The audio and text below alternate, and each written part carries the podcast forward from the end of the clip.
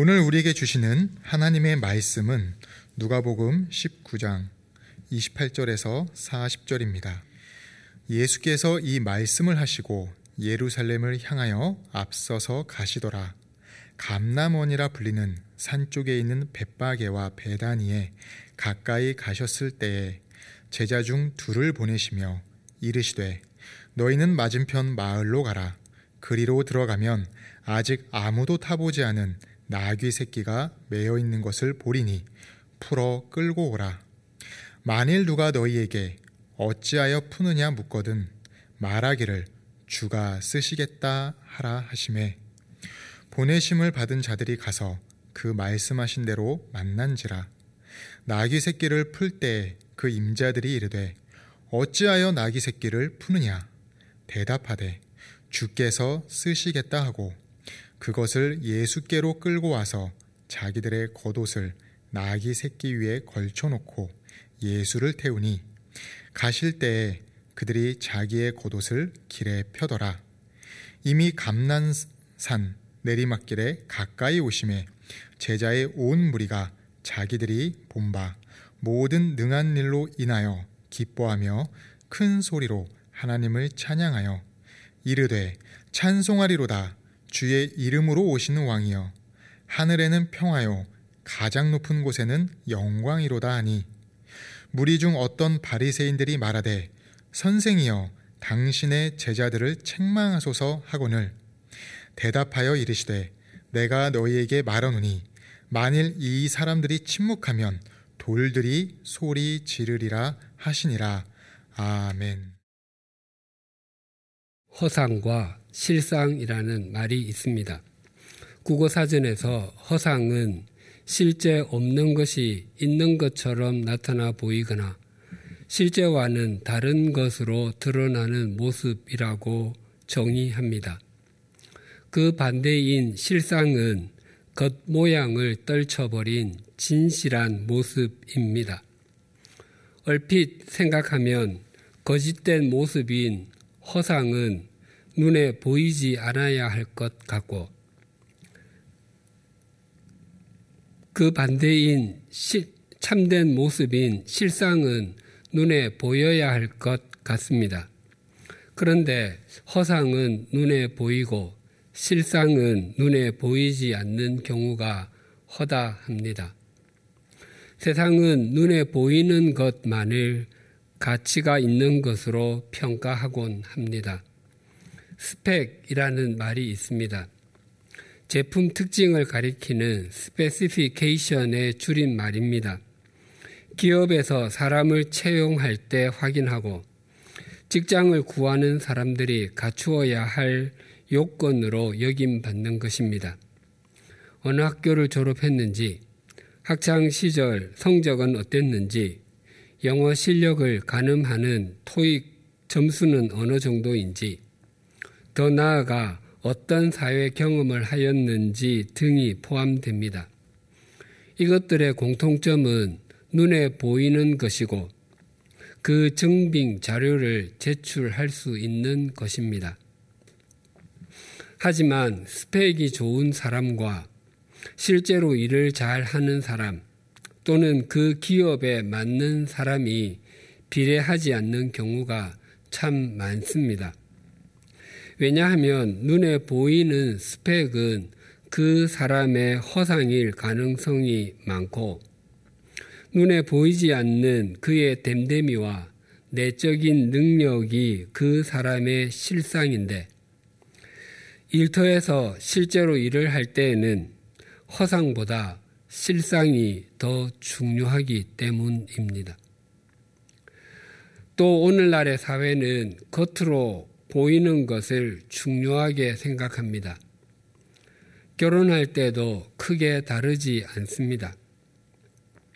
결혼정보회사에는 소위 등급표라는 것이 있습니다. 결혼하기 위해 그 회사에 가입하는 회원을 분류하는 기준입니다. 그 항목에는 직업, 학벌, 집안, 재산, 외모 등이 있습니다. 그것 역시 소위 스펙입니다. 물론 거기에서 최고 점수를 받은 남자와 최고 점수를 받은 여자가 결혼했다고 해서 가장 행복한 가정을 꾸려가는 것은 결코 아닐 것입니다. 그 사람의 외적인 화려함이 내적인 풍요함과 함께 가지 않는 경우가 허다하기 때문입니다. 허상을 추구하는 삶에는 믿음과 인격의 성숙이 없습니다. 애굽의 노예로 살았던 이스라엘 자손들이 출애굽하여 가나안까지 가는 길은 난관의 연속이었지만 그들이 위기를 맞을 때마다 하나님께서는 그들이 생각하지 못한 방법으로 신비한 손길을 내밀어 주셨습니다. 홍해가 갈라지는 일은 물론 하늘에서 내린 만나 반석에서 터진 물 등은 모두 인간의 한계를 초월한 하나님의 역사였습니다. 이스라엘 자손들이 가나안 땅에 들어가게 되는 마지막 관문은 요단 강을 건너는 일이었습니다. 그 강을 어떻게 건널 수 있었는지 요수와 3장 14절에서 17절은 이렇게 증거합니다. 백성이 요단을 건너려고 자기들의 장막을 떠날 때에 제사장들은 언약궤를 메고 백성 앞에서 나아가니라. 요단이 곡식 거두는 시기에는 항상 언덕에 넘치더라.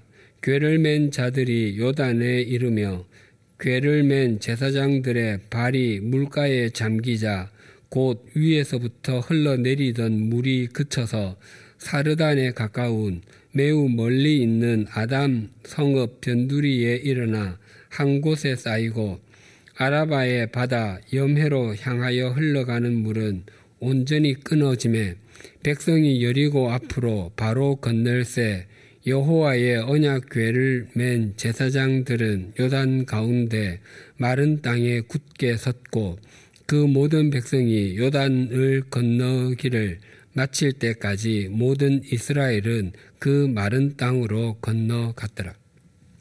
요단 지방에서 곡식, 이 곡식은 보리입니다. 곡식을 추수하던 시기는 언제나 강물이 흘러 넘쳐서 도저히 건널 수 없는 때였습니다. 그 시기가 지금의 달력으로 4월경입니다. 요단강이 건기에는 그 강폭이 30m 정도 남짓이지만 그때에는 이스라엘 북쪽 헤르몬 산에서 눈이 녹아 요단강으로 흘러내렸기 때문에 그 강폭이 수백 미터나 되었습니다. 그런데 하나님의 말씀이 담긴 언약궤를 짊어진 제사장들의 발이 물에 잠기자 거칠게 흘러가던 강물이 그쳤고 이스라엘 자손들은 요단강을 마른 땅처럼 건널 수 있었습니다. 즉 그들은 두 번째 홍해를 경험한 것입니다. 그들이 언약궤 즉 하나님의 말씀을 앞세운 것은 남자만 해도 60만 명, 모든 사람을 합하면 200만 명은 좋게 넘는 사람들이 이 넘쳐 흐르는 강을 건너는 것은 불가능하니 하나님께서 하나님께 모든 것을 의탁한다는 의미였습니다. 또 이스라엘 자손들이 요단강을 건너서는 여리고 성을 만났습니다. 그 성을 어떻게 취할 수 있었는지 요수와 6장 4절 5절과 20절은 이렇게 증거합니다. 제사장 일곱은 일곱 양각 나팔을 잡고 언약궤 앞에서 나아갈 것이요 일곱째 날에는 그 성을 일곱 번 돌며 그 제사장들은 나팔을 불 것이며 제사장들이 양각 나팔을 길게 불어 그 나팔 소리가 너희에게 들릴 때에는 백성은 다 큰 소리로 외쳐 부를 것이라. 그리하면 그 성벽이 무너져 내리리니 백성은 각기 앞으로 올라갈지니라 하시매. 이에 백성이 외치고 제사장들은 나팔을 불매 백성이 나팔 소리를 들을 때에 크게 소리 질러 외치니 성벽이 무너져 내린지라 백성이 각기 앞으로 나아가 그 성에 들어가서 그 성을 점령하고 이스라엘 자손들이 여리고 성을 취하기 위해서 전면전을 벌이거나 게릴라전을 벌이지 않았습니다. 또한 용병을 사와서 대리전을 펼치기도 않았습니다. 그렇다고 여리고 사람들은 갖지 못한 최신식 무기들을 이스라엘 자손들이 갖고 있었던 것도 아니었고 특별한 전략이나 전술이 있었던 것도 아니었습니다. 이스라엘 자손들의 행동은 겉으로 보기에는 우스꽝스럽기 짝이 없는 것이었습니다. 그들의 전략과 전술은 제사장 일곱 명이 언약궤 앞에서 나팔을 불며 걷고 군사들이 언약궤를 뒤따르며 성을 하루에 한 바퀴씩 일주일 동안 도는 것이 전부였습니다. 마지막 날에는 일곱 바퀴를 돌았습니다. 그리고 난 뒤 언약궤를 맨 제사장이 나팔을 불고 백성들은 소리를 질러서 성을 무너뜨렸습니다. 여기에서도 이스라엘 자손들이 성을 돌 때 제사장과 언약궤를 앞세웠던 것은 그 의미 역시 하나님 우리의 능력으로는 이 성을 무너뜨릴 수 없습니다. 하지만 하나님께서 약속하신 땅이 오니 하나님의 방법으로 이루어지게 해 주십시오라는 의미였습니다.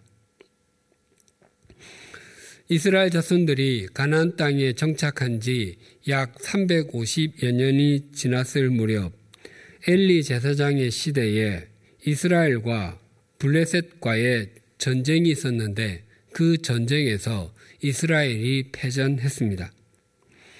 그때 이스라엘 군사들이 4천 명이나 죽임을 당했습니다. 그래서 그때 백성들의 대표자였던 장로들이 내린 해결책을 사무엘상 4장 3절이 이렇게 증거합니다. 백성이 진영으로 돌아오매 이스라엘 장로들이 이르되 여호와께서 어찌하여 우리에게 오늘 블레셋 사람 앞에 패하게 하셨는고 여호와의 언약궤를 실로에서 우리에게로 가져다가 우리 중에 있게 하여 그것으로 우리를 우리 원수들의 손에서 구원하게 하자 하니 장로들은 패전의 원인이 언약궤가 전장에 없었기 때문이라고 생각했습니다. 당시 하나님의 언약궤가 실로에 있었는데 그것을 가져오기로 했습니다. 그들은 그 언약궤를 가져오기 와서 앞세우기만 하면 패전하였던 전쟁에서 다시 승리하게 될 것은 조금도 의심하지 않았습니다. 마치 칼이나 창 한 번 쓰지 아니하고 화살 한 발 쏘지도 아니하고 언약궤를 앞세우고 여리고성을 돌기만 해도 일주일 만에 그 성이 무너졌던 것처럼 블레셋의 군대도 무너질 것이라고 믿었습니다. 그래서 하나님의 궤를 가져올 때 이스라엘 자손들이 보인 반응을 사무엘상 4장 5절은 이렇게 증거합니다. 여호와의 언약궤가 진영에 들어올 때에 온 이스라엘이 큰 소리로 외침에 땅이 울린지라. 이스라엘 자손들이 얼마나 기뻐했으면 지축이 뒤흔들릴 정도로 소리를 질렀겠습니까? 그들은 이제 전쟁에서 이긴 것이나 다름없다고 생각했습니다. 그런데 이스라엘 자손들이 블레셋과 싸운 두 번째 전쟁에서의 결과를 사무엘상 4장 10절에서 11절은 이렇게 증거합니다. 블레셋 사람들이 쳤더니 이스라엘이 패하여 각기 장막으로 도망하였고 살육이 심히 커서 이스라엘 보병에 엎드러진 자가 3만 명이었으며 하나님의 괴는 빼앗겼고 엘리의 두 아들 홈니와 비나스는 죽임을 당하였더라. 두 번째 전쟁에서 승리하기는 커녕 이전과는 비교할 수 없을 정도로 크게 패전했습니다. 1차전에서는 4천명이 죽임을 당했는데 2차전에서는 무려 3만 명이 죽임을 당했습니다. 뿐만 아니라 그들이 그토록 믿고 있었던 언약궤도 빼앗겼고 제사장이었던 홈리와 비너하스도 죽임을 당하고 말았습니다. 어떻게 이런 일이 일어날 수 있었겠습니까? 이스라엘 자손들이 요단강을 건널 때와 여리고성을 취할 때 그리고 블레셋과의 전쟁을 치를 때에 공통점과 차이점이 있었습니다. 공통점은 그 모두 언약궤를 앞세웠다는 것이고 차이점은 그 언약궤가 처음에는 실상이었는데 나중에는 허상이었다는 것입니다. 이스라엘 자손들이 요단강을 건널 때 언약궤를 앞세운 것은 그 언약궤를 믿었던 것이 아니라 그 언약궤의 주인이신 눈에 보이지 아니하는 하나님을 믿었습니다. 그러나 블레셋과 전쟁을 치를 때는 눈에 보이는 언약궤 그 자체를 믿었습니다. 즉 그들이 언약궤를 가지고 온 것은 그 전쟁의 승패가 하나님께 달려 있음을 고백하기 위한 것이 아니라 승리라고 하는 결과가 갖고 싶었던 것이었습니다. 허상을 잡은 것의 말로는 이러합니다. 예수님께서는 공생애에서 마지막으로 예루살렘을 향하고 계십니다. 이제 닷새 후면 십자가에 달리셔서 대속의 죽음을 당하셔야 합니다. 예루살렘으로 향하시던 예수님은 제자 둘을 보내어서 맞은편 마을에 있는 어린 나귀를 풀어 오게 하시고 그 나귀를 타고 가셨습니다. 어린 나귀를 타고 가시는 예수님의 모습이 그렇게 우스꽝스러웠음에도 불구하고 사람들은 예수님과 그 일행을 보고 조롱하거나 무관심하지 않았습니다. 그때 사람들이 보인 반응을 오늘 본문 37절이 이렇게 증거합니다.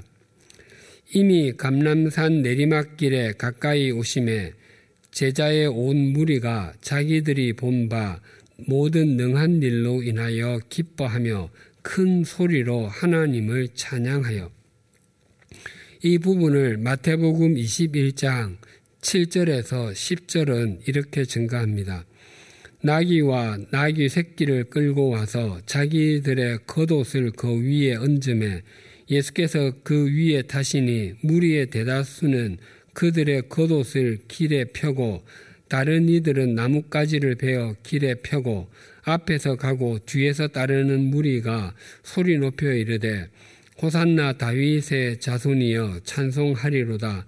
주의 이름으로 오시는 이여 가장 높은 곳에서 호산나 하더라 예수께서 예루살렘에 들어가시니 온 성이 소동하여 이르되 이는 누구냐 하거늘 사람들은 있는 힘을 다해서 소리를 지르며 찬양했습니다. 예수님이 굉장히 유명한 배우이셨기 때문에 사람들이 움집했던 것 아니었고 예수님이 유명한 가수였기 때문에 사람들이 소리를 지르며 환호했던 것도 아니었습니다.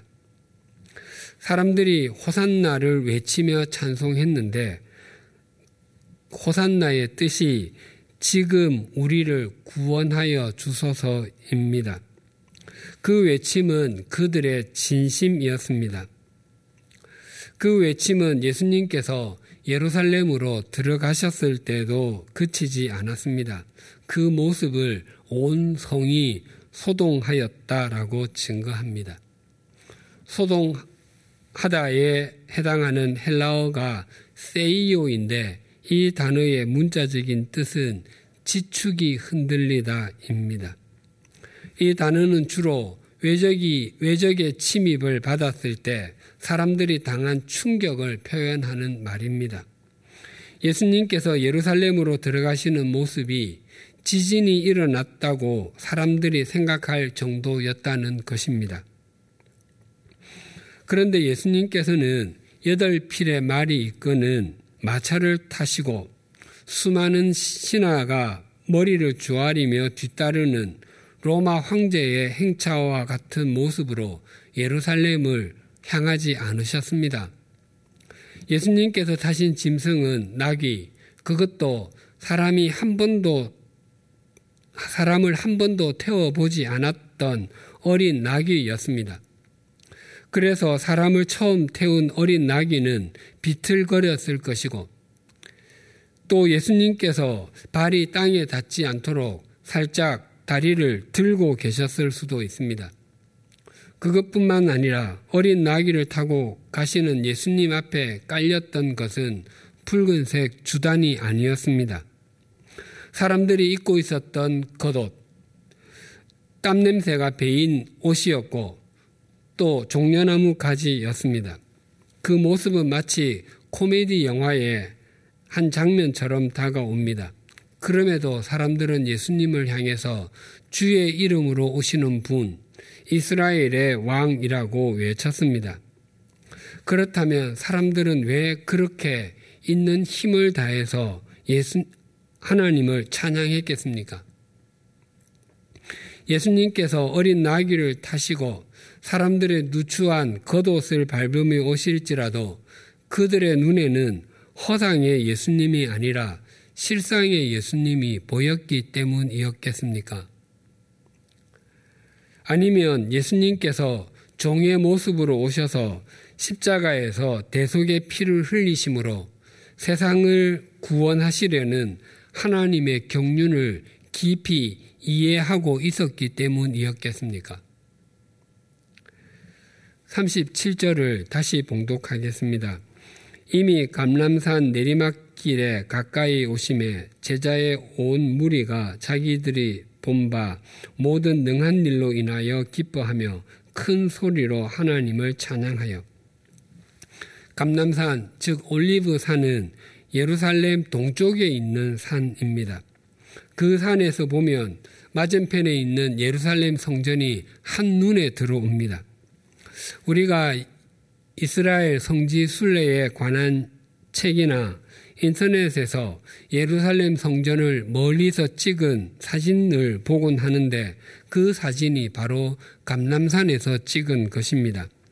예수님께서 그곳에 이르셨을 때에 사람들이 큰 소리로 하나님을 찬양했는데 그 이유가 자기들의 본바 모든 능한 일로 인하여라고 밝히고 있습니다. 그렇다면 좀 더 구체적으로 제자들과 사람들이 보았던 그 능한 일은 무엇이었겠습니까? 그 능한 일을 요한복음 12장 17절 18절이 이렇게 알려줍니다. 나사로를 무덤에서 불러내어 죽은 자 가운데서 살리실 때에 함께 있던 무리가 증언한지라 이에 무리가 예수를 맞음은 이 표적 행하심을 들었음이르라. 사람들이 그렇게 소리를 질렀던 이유는 예수님께서 죽었던 나사로를 살리신 사건 때문이었습니다. 예수님께서 나사로를 살리시는 현장에는 열두 제자들은 물론 많은 유대인들이 있었습니다. 그 모습을 본 유대인들이 자신들이 본 것을 알리기 시작했고 그 소문이 이스라엘 전역으로 퍼져 나갔습니다. 그래서 예루살렘으로 올라오시는 예수님을 보고 열광했던 것이었습니다. 십자가 지심을 목전에 두신 예수님의 최근 행, 적을 정리하면 이렇습니다. 예수님께서는 여리고 입구에서 한 시각장애인의 눈을 뜨게 해주시고 평생 돈의 노예로 살았던 여리고의 세리장 사개오를 찾아가셔서 그의 인생을 변화시켜 주셨습니다. 사개오는 예수님께서 자기 집을 찾아주신 것에 그토록 감격하여 그는 자기 재산의 절반을 가난한 사람들에게 나누어 주고 강제로 빼앗은 것은 네 배로 갚겠다고 고백했습니다. 그 후에 예수님께서는 예루살렘으로 향하셨습니다. 예수님께서 예루살렘에서 왕이 되시면 다른 사람보다 더 좋은 자리를 차지하겠노라고 제자들이 서로 싸우고 있을 때 예수님께서는 그들에게 자기 망상에 빠져서 쓸데없는 행동하지 말고 지금 하는 일, 비록 그 일이 작아 보이는 일이라 할지라도 그것부터 충성하라며 문화 비유를 들려주셨습니다. 그리고는 여리고와 예루살렘에 있는 중간 지점에 있는 베다니로 가셔서 죽은 지 나흘이나 되어 이미 매장되었을 뿐만 아니라 이미 부패가 시작된 나사로를 살려주셨습니다. 이런 일련의 사건들이 제자들에게서 사람들에게로 또 그들에게서 또 다른 사람들에게로 퍼져 나갔습니다. 그래서 예수님께서 어린 나귀를 타시고 예루살렘으로 가시는 그런 우스꽝스러운 가운데서도 사람들은 있는 힘을 다해서 환호성을 질렀던 것이었습니다. 그러나 그들이 그토록 열렬하게 환영했던 것은 주님의 실상이 아니었습니다. 주님의 능력에 대한 그들의 허상이었습니다. 그들이 필요로 했던 것은 주님이 아니라 주님의 능력이었습니다. 시각장애인의 눈을 뜨게 해주고 포악하고 이기적인 인간의 대명사와도 같았던 세리를 바꾸어 놓고 죽은 지 나흘이나 되어 장사 지내까지 지낸 시체를 살려내시는 분이시라면 자기들의 소원을 들어주시기에 충분하다고 여겼기 때문이었습니다. 이때만이 아니었습니다. 예수님께서 행하신 표적 중에서 사복음서에 모두 기록된 유일한 사건이 빵 다섯 개와 물고기 두 마리로 성인 남자만 해도 5천 명, 여자들과 어린 아이들까지 합하면 최소한 1, 2만 명이나 되는 사람들을 배불리 먹이신 일 오병이어의 표적입니다. 그 표적이 사복음서에 모두 다 기록이 되었다고 하는 것은 그 사건이 그만큼 충격적이었고 또 중요하다는 의미일 것입니다. 그때 배불리 먹은 유대인들은 예수님을 왕으로 세우려고 했습니다. 그것도 억지로 옹립하려고 했습니다. 그때 예수님께서는 그들의 제안을 이런 지하에 거절하시고 홀로 산으로 향하셨습니다. 사람들이 예수님을 왕으로 옹립하려고 했던 것은 예수님께서 이런 표적을 행하시는 분이신 것으로 보아 하나님의 아들이 틀림없으시고 구약에 예언된 메시아, 영원한 생명을 주실 분으로 여겼기 때문이 아니었습니다. 사람들이 본 것은 구원자 예수 그리스도가 아니라 자신들의 경제적인 문제를 해결해 줄 예수 그리스도의 능력이었습니다. 그들은 예수님의 실상을 본 것이 아니라 예수님의 허상을 보았고 그 허상에 자신의 욕망을 투영했던 것이었습니다. 만약 그때 예수님께서 사람들의 요구대로 왕이 되시고 세속의 군주가 되셨다면 그분은 그저 이스라엘의 왕으로 끝났을 것이고 우리는 예수란 분이 누구신지도 몰랐을 것입니다. 그러나 예수님께서 사람들이 요구하는 허상의 길이 아니라 실상의 길, 십자가의 길을 가셨기 때문에 그들은 그분은 부활의 주님이 되셨고 온 인류를 구원하시는 만왕의 왕, 영원한 왕이 되셨습니다. 교우님들의 믿음의 삶은 어떻습니까? 허상과 실상을 바꾸어 생각하면서 그것이 옳다고 우기고 계시지는 않으십니까? 나귀를 타고 예루살렘 성으로 들어오시는 예, 모습을 보고 예수님께서 행하신 능한 일 때문에 큰 소리로 찬양했던 이스라엘 백성들의 무리 속 한중간에 또는 가장자리에 우리의 얼굴은 없습니까? 주님의 실상을 목적 삼고 믿음의 길을 걷는 사람과 허상을 목적 삼고 믿음의 길을 걷는 사람은 겉으로는 차이가 나지 않는 것처럼 보일 수 있지만 그 결과는 참 많이 다릅니다. 실상을 목적 삼는 사람과 허상을 목적 삼는 사람 모두 주일이면 주님 앞에서 예배도 같이 드립니다. 또 평소에 말씀도 읽고 말씀을 공부하는 모임에도 참여합니다. 뿐만 아니라 다른 사람을 섬기는 일도 함께 합니다. 그러나 실상을 목적 삼는 사람이 목표점으로 삼고 있는 것은 주님과 주님의 말씀이지만 허상을 목적 삼는 사람이 목적점으로 삼고 있는 것은 자기 자신과 세속적 가치관입니다. 우리가 허상을 붙잡고서도 그것이 실상이라고 굳게 믿으면서 믿음의 길을 걸으면 아무리 아무리 공든 탑을 쌓아도 그것은 사상 누각과도 같아서 그것이 참이 아님이 밝혀질 때 공허함은 참 큽니다. 이번 주 목요일부터 설 연휴가 시작됩니다. 올해도 코로나19로 인해서 고향이나 부모님을 찾아 귀성하여 형제 자매와 친인척들을 만나는 일이 어렵습니다.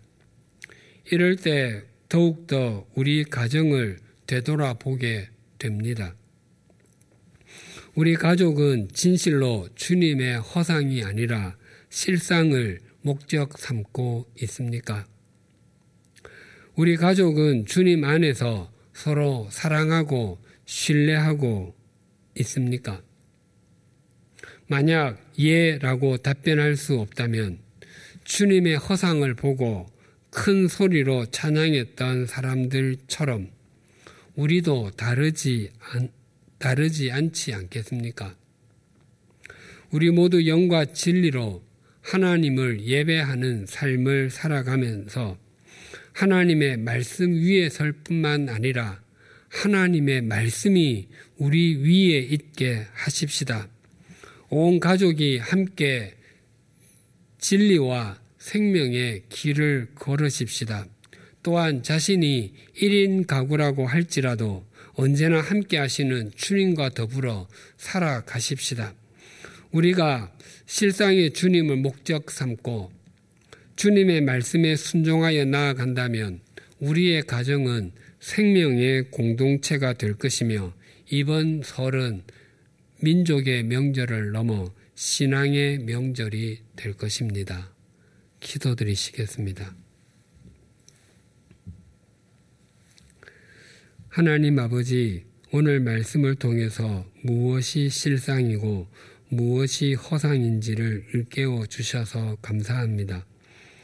우리는 눈에 보이는 것은 전부 실상이고 눈에 보이지 않는 것이 허상이라고 생각했는데 그것이 아님을 알게 해주셔서 감사합니다. 우리의 믿음이 연약할 때는 실상과 허상을 구분하지 못하고 살았습니다.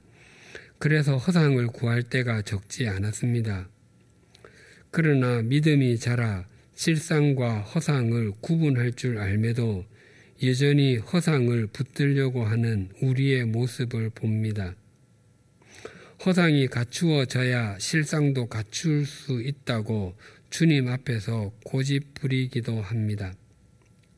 또한 사람들 앞에서는 실상을 붙잡는 척 하지만 실제의 삶은 허상을 붙들고 있는 것이 우리임을 고백합니다.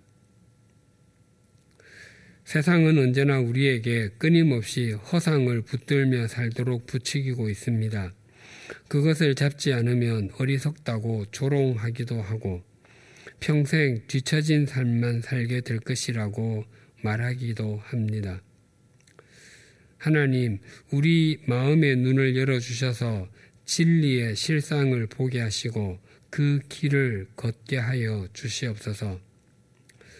하나님 아버지, 코로나19로 인해서 이번 설 명절에 고향과 부모님을 찾아뵙지 못하게 될지라도 함께 하게 하신 가족들의 믿음을 돌아보는 계기가 되게 하시고 더욱더 영과 진리로 실상이신 주님을 목적 삼는 시간을 가짐으로 이번 명절을 민족의 명절만이 아니라 신앙의 명절로 승화시키게 하여 주시옵소서 예수님의 이름으로 기도드립니다.